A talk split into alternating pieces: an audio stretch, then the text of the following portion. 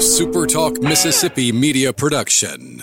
Hi, this is Dr. Andy Barlow with the Chiropractic Physician Center of Tupelo and author of the number one best-selling book, The Code Breaker. Are you sick and tired of being sick and tired?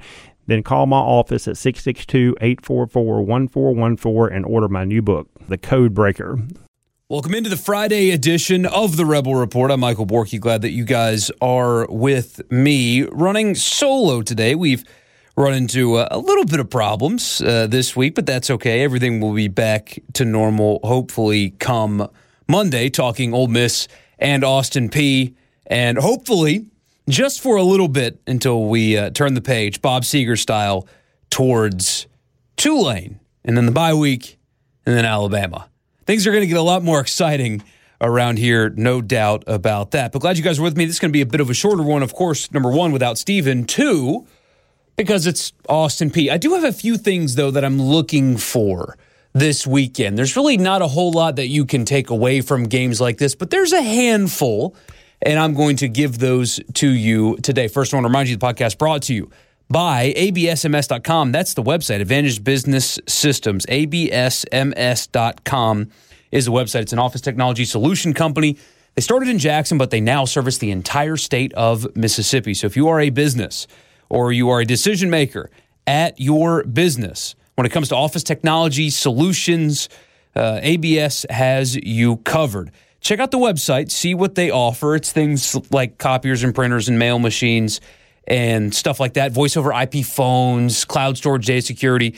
And uh, if you reach out to ABS and tell them we sent you, you get a complimentary office technology assessment. So check them out. ABSMS.com is the website for all of your office technology needs. Also, LB's just across from Kroger on University Avenue there in Oxford. The weather is beautiful this weekend.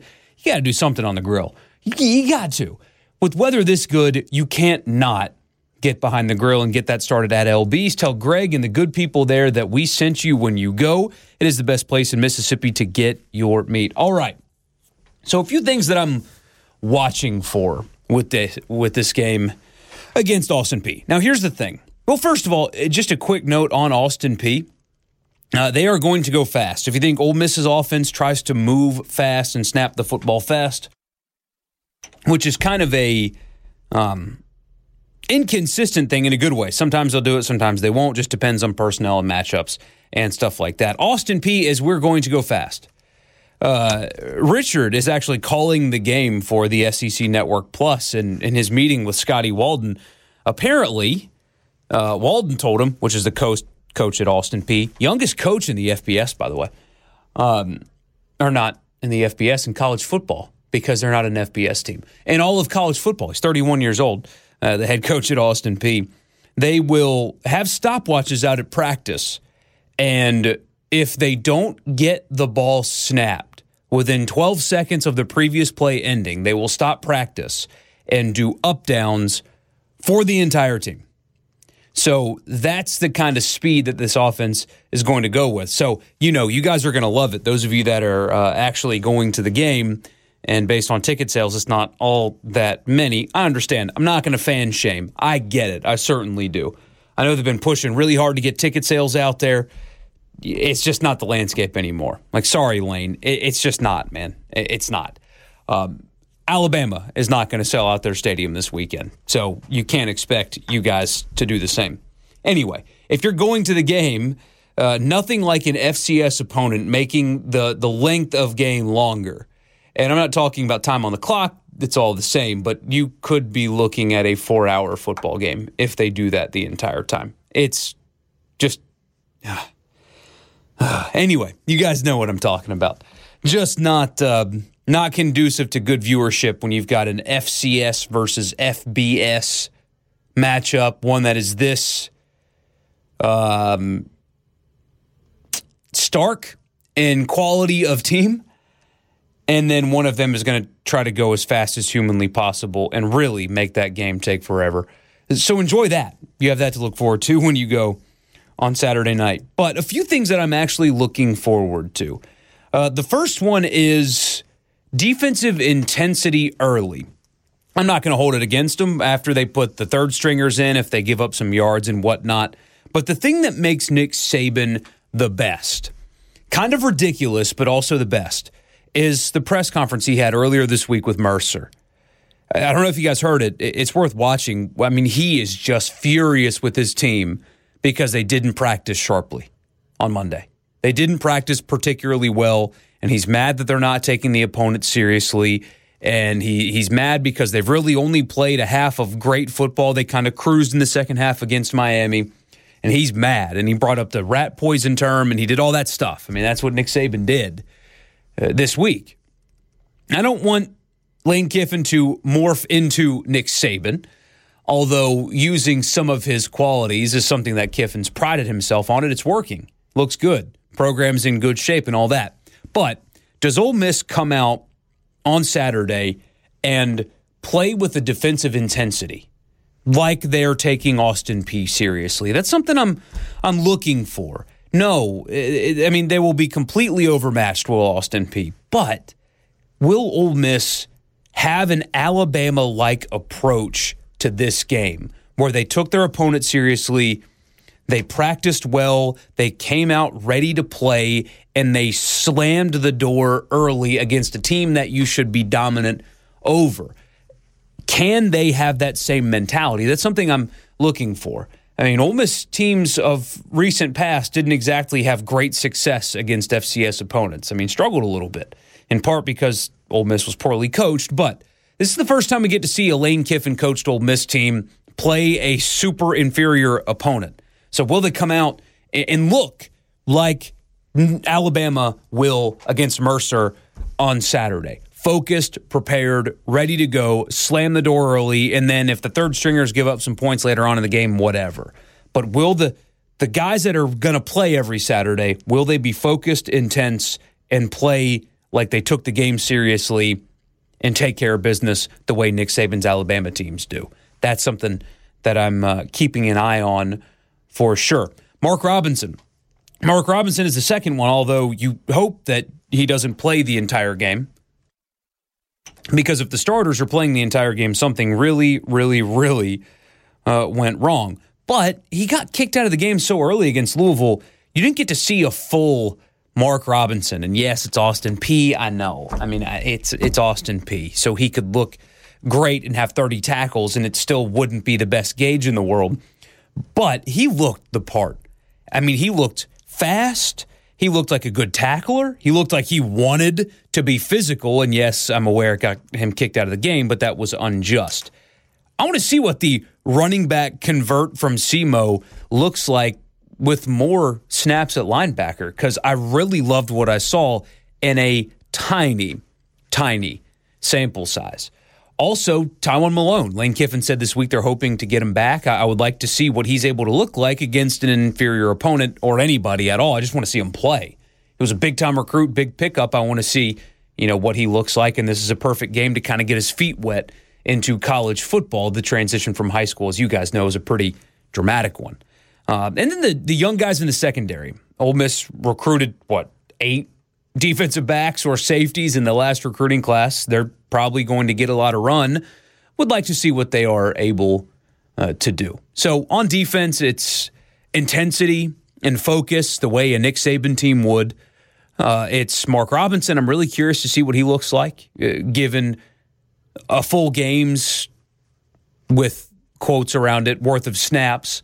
And then some of the young guys in the secondary. I want to see how much they flash, although against an inferior opponent. Offensively, there's nothing that Ole Miss can do that uh, I could take away from, at least the starters. I mean, Matt Corral is brilliant. We all know that already. Uh, the offensive line needs to run block better, but I'm more curious to see what that looks like next week as opposed to against Austin Peay. Uh, you know, eh, there's nothing really this offense can do that you can take away from because you already know what they are and they're already great. Uh, backup quarterbacks is at least interesting, although I know some people are going to draw too much conclusion. At least I think they will. I'm anticipating takes before they happen. I think people will look too far into who comes off the bench first and then how they play.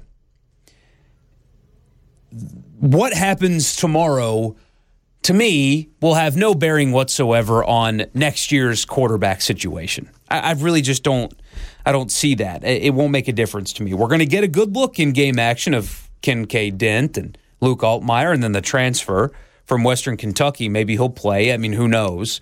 Uh, if Matt Corral got hurt, I have no idea who would play, but I don't think this game is going to be the indicator of that. I could be wrong. I just, I don't know. It, again, it's Austin Peay.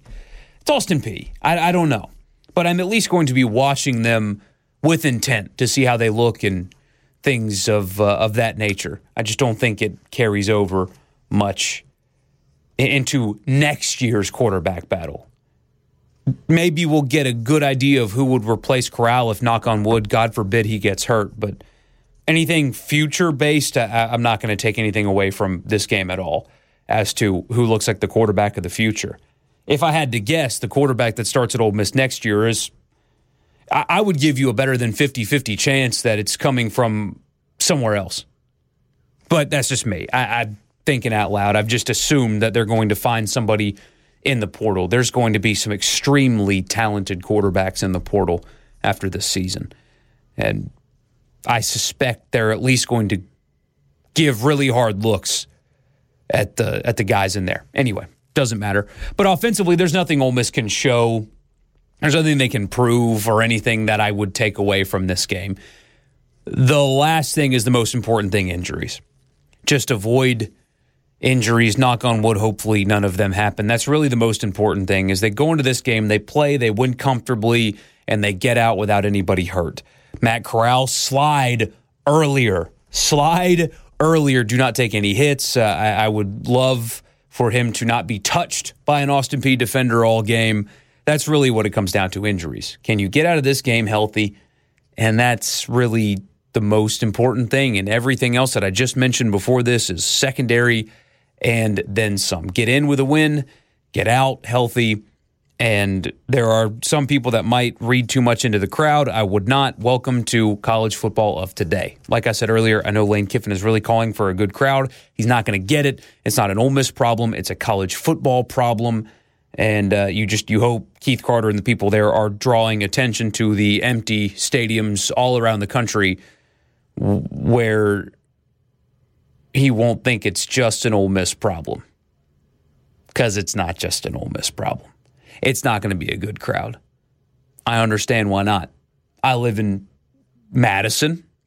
It would cost me hundreds of dollars to take my wife and my son to this game when you factor in tickets, which are cheap right now and available, but gas, food, all that stuff, going up there to watch a game like this, that's just a lot of money. And the pandemic taught people that they save money and enjoy the experience at home. It's a shame. We'll talk about attendance and stuff and stadium projects at a later date. You guys already know kind of why it's happening anyway. A lot of you probably fall into that mold of people who used to go that don't as much anymore. So, anyway, won't be a good crowd. That's college football today, and that's okay. Next week, I suspect it'll be much better, like 50 to 55 thousand, which would be a very nice crowd for a game like Tulane. So anyway, so there's some things to take away this weekend for whatever that's worth to you. It's Austin Peay. This game shouldn't be close. It shouldn't be consequential at all, unless knock on wood, knock on wood, football gods, please nobody get hurt. That's it. Everything else is just kind of secondary or with a massive caveat. But enjoy yourselves. Hope you guys enjoy the Grove for the first time in over a year. You should. You should. You only get seven of them. You might as well go and uh, and enjoy yourselves and enjoy the win and enjoy what your football program is, which is fun right now. So y'all have a great weekend. Steven will be back with us on on Monday. He's okay. Don't worry, guys. He's okay. Um, we just we could not uh, we could not record this week. Some stuff came up. Glad to be with you though, and he'll be back with us on Monday. So y'all have a great weekend. Enjoy your game. We'll get a little bit more serious next week, and then SEC play begins after a bye week. Y'all have a good weekend. We'll talk to you soon. A SuperTalk Mississippi media production.